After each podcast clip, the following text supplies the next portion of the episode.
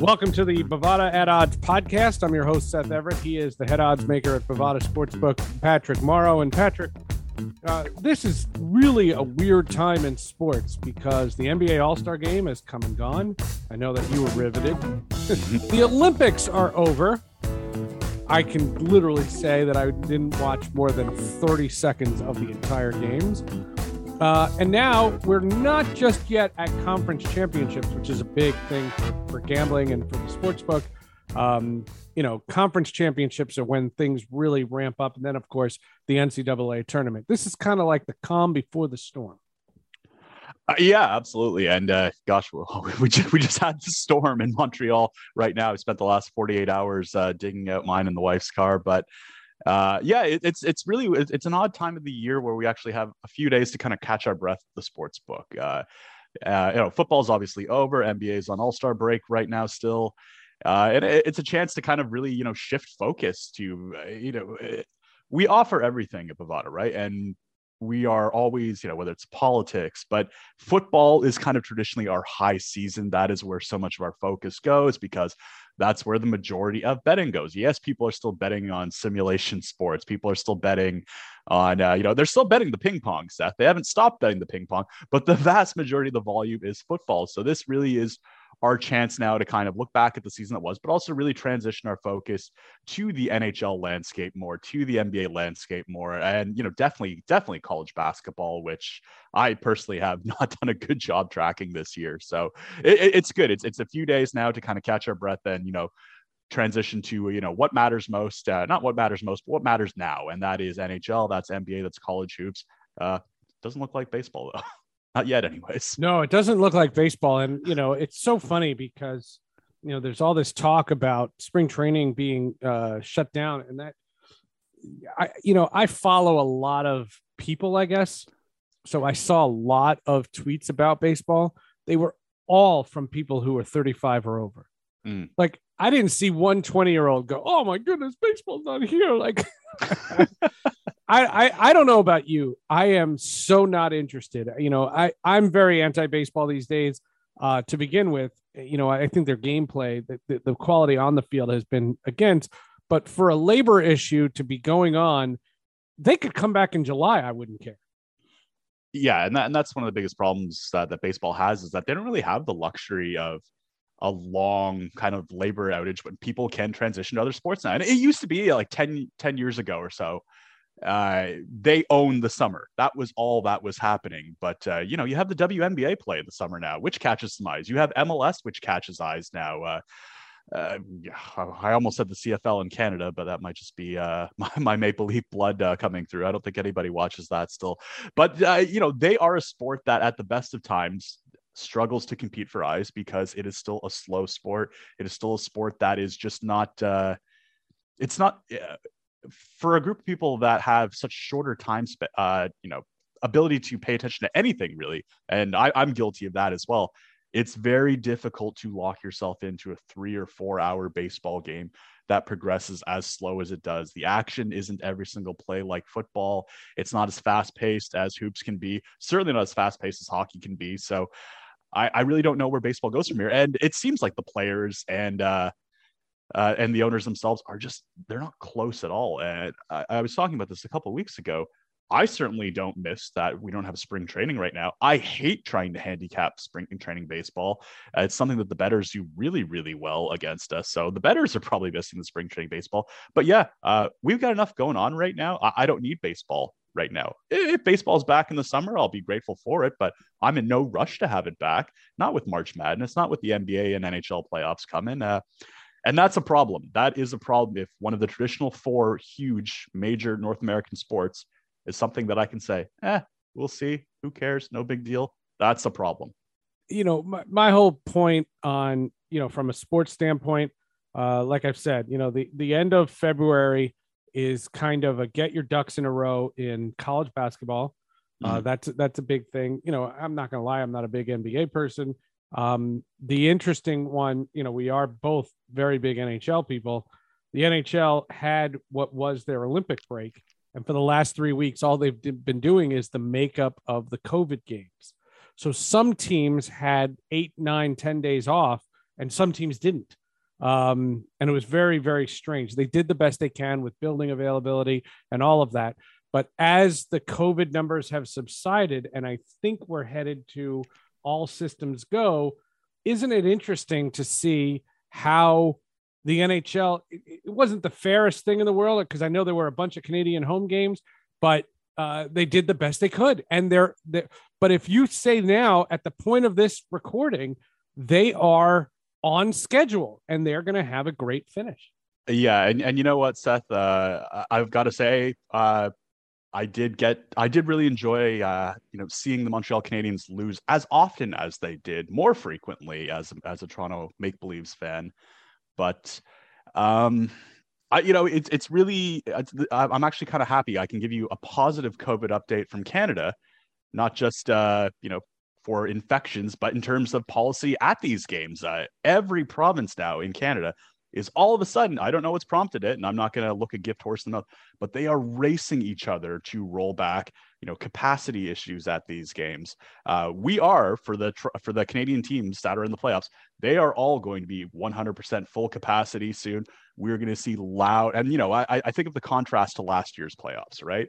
That was brutal, especially early on. Um, Leafs were playing with no fans to start. The Habs uh, were doing that to start. Um, then they introduced, you know, like 25% uh, capacity, 50% capacity. Meanwhile, in the US, it was packed arenas from round one all the way yeah, to the remember finals. the Islanders Boston series? Yeah, it it was that it was playoff hockey at its best, and it made me feel so awkward as a Canadian to see uh, you Yanks just absolutely crush us in your presentation of the playoff product. And uh, I'm so excited that uh, when the playoffs come, we're we're like less than a month away for Toronto going up to 100% capacity. It's going to be awesome. We're going to have a good crowd, uh, and we're going to need that crowd because uh, we've got a great team this year. But that's kind of been our thing the last few years. We've been great in the regular season, but we uh, run into those buzz saws in the playoffs. Although I wouldn't call the Habs a buzz saw, so that, that one still stings. Uh, God, God, we just we just cannot get out of the first freaking round. But uh, yeah, you know, it's been a great NHL season. There's a lot to look forward to. Uh, I think it was difficult how the NHL had to navigate the Olympic situation, the China situation with their players. Uh, but looks like we're going to come out the other side of it, and it doesn't look like we're going to run into too much issues with injuries or tiredness or anything like that. The best teams are still largely intact, which is going to ha- lead to a really, really good playoff run. Well, the one thing in the Eastern Conference uh, that I noticed because this week on Sports with Friends we did a whole hockey segment. Um, you kind of know the playoff teams right? Like yeah. Florida, Carolina, Tampa, Pittsburgh, Toronto, the Rangers, the Capitals, and the Bruins. Um, in the West, it's much more wide open. You have three or four teams that are on right now on the outside looking in uh, Winnipeg, Vancouver, Dallas. Like these teams are trying to just get into the playoffs, and it's going to be a great finish. Uh, what I love about the NHL, and I've said this all along, there are probably five, six, seven teams that you would cla- classify as good teams that don't make the playoffs. And that's yeah. not that's not because of a fan. Like I, I my team stinks. I, I I know that. But that that's that's not what I'm talking about. There are quality teams that will not make the playoffs. And as a general manager, your job is to build a quality team. You did that. You know, if you're the LA Kings, you're the Ducks, you are not a slouch team. The LA Kings are eight games over 500. They are mm-hmm. out of the playoffs. That's that's competitive balance at its absolute peak.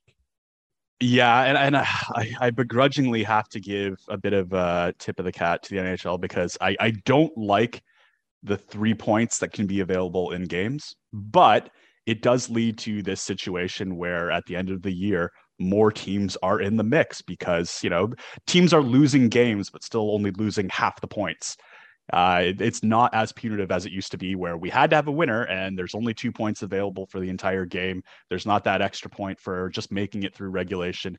I, I dislike it uh, because i feel like it kind of keeps at everything in, in this uh, this spot here. I feel like it's it rewards passive play in the third period of games where you know, you it, you know, if it's a tied game with like five minutes left, you're pretty much assuming it's going to overtime now. But it works. It, it, has created the scenario that we have now where more and more teams uh, feel like they've got a shot because they do. They're, they're in the mix of it. Uh, you have far less sellers in the NHL at trade deadline time than you would have 10 years ago because of stuff like this. So it, it does kind of manufacture a, a lot of, uh, you know, j- just tightness in these playoff races. And yeah, looking at the Western Conference, it, you know, you, you have Colorado and everyone else. Colorado, who, who is your favorite at Bovada, by the way? They are four to one. Uh, they've been favorites for most of the year, though. They've been so good on paper for the last couple of years. But it has been interesting to see, you know, teams that we weren't really expecting to be quite up there as well.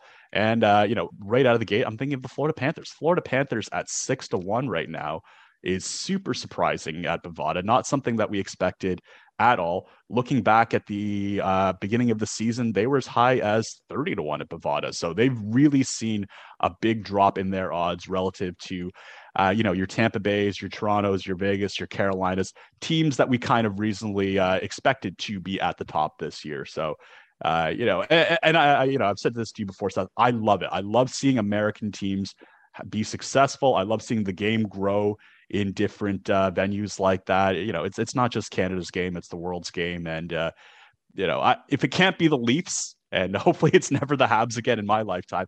I love seeing uh, you know other and newer kind of uh, cities like this. And you know, Florida's already won. I don't even know what I'm saying. Again, you know, I, I bit my tongue when you said New Jersey earlier. Your team's crap. New Jersey still won more titles in my lifetime than the Make Believes have. So it's. But but that's the beauty of the sport. It really is. Uh, it, it's compelling. Five finals, three Five finals, three cups. I'll take. I I know, I know, and uh, I, I've got I've got 1993 is the closest thing in my lifetime. Taking a look at the NHL, I mean, Colorado, uh, a great team. Uh, Florida, great team. Carolina, Tampa, Pittsburgh's right up there. Um, I mean, any one of those teams can win the cup. Uh, your Leafs are probably in that second tier with the oh, Rangers, the Capitals, the Flames, the Blues, like there's a handful Minnesota you have to throw in.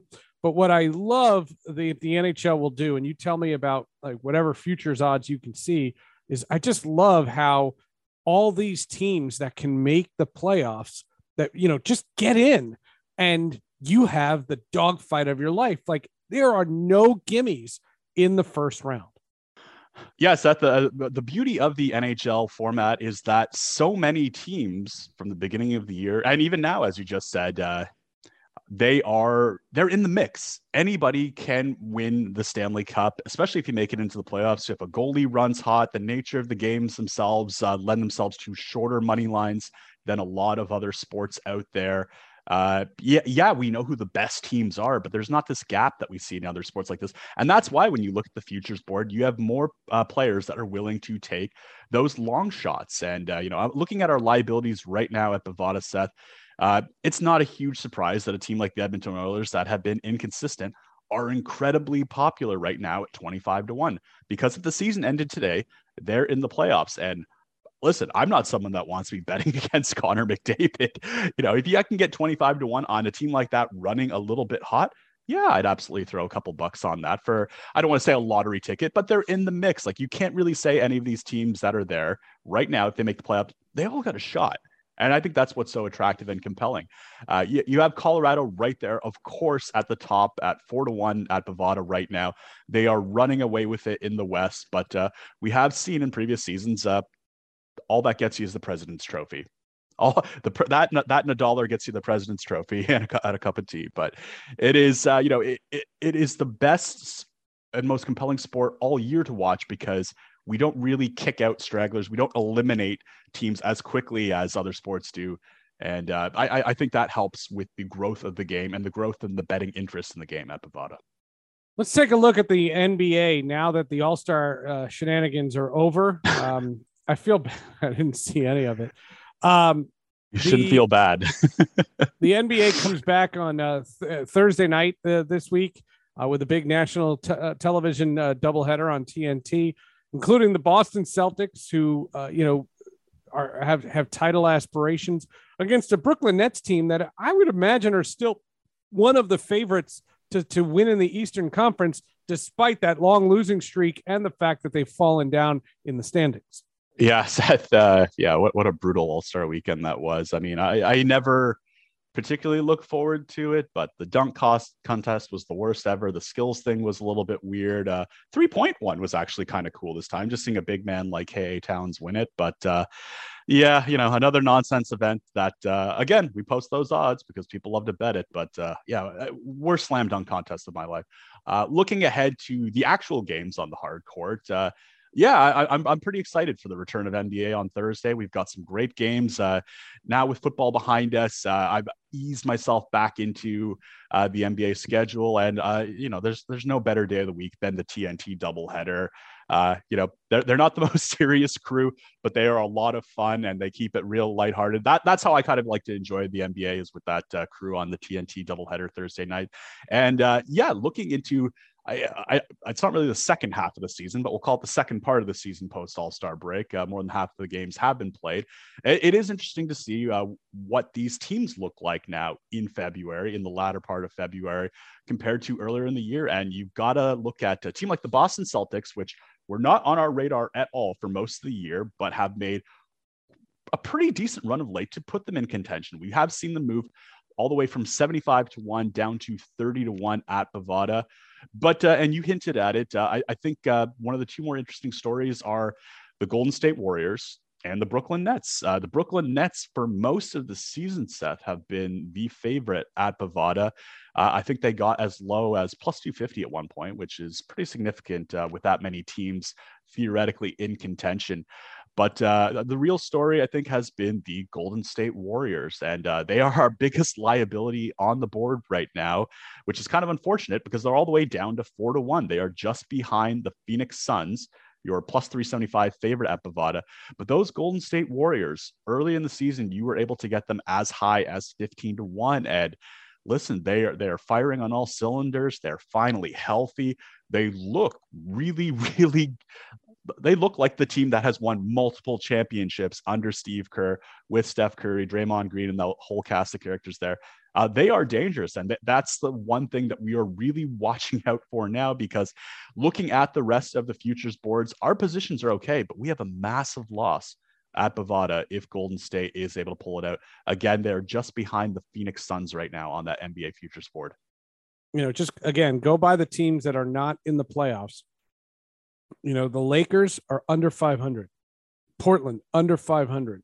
These are teams that are outside. These are the ninth and 10th seeds in the West. The uh, ninth and 10th seed in the East, Charlotte under 500, Atlanta under 500. Uh, that, that's all you need to know. You know, the good teams are in and the bad teams aren't. And if you're the Indiana Pacers, the NBA doesn't care about. That, that's that's what I've said all along. I, I I've, I've always felt this way about the NBA. My biggest complaint about the NBA, it's not the sport, it's not the players, it's not the styles. Well, no, I have two, I have one major, one minor complaint. My one minor complaint, your uniforms are all kinds of effed up. We're white at home, dark on the road. Figure it out. You, you have 7,000 jerseys. I don't understand who's playing and who's who's who. That being said, my issue with the NBA is that there are only a handful of good teams. Mm. And you referenced it yourself. You said TNT doubleheader, right? TNT doubleheader never has one of these bad teams. And nor should it, nor should it. But this is a sport where the only thing that people see are the good teams, the seven to 10 good teams in a league of how many? 30? Mm. It's just, you have half your league sucks. Am I exaggerating? Am I am I am I exaggerating? No, you're you're, you're absolutely not. And I mean, I, I, you don't see what what you see in the NBA as well in terms of like tanking as well, right? Like that's like yep. NFL. Not, NFL, not, I'm not worried about that. Right. I'm not worried about tanking. It's not that. It's that you are forgotten. Right. What? Name name one minute of time you have spent at Bovada talking about the Orlando Magic.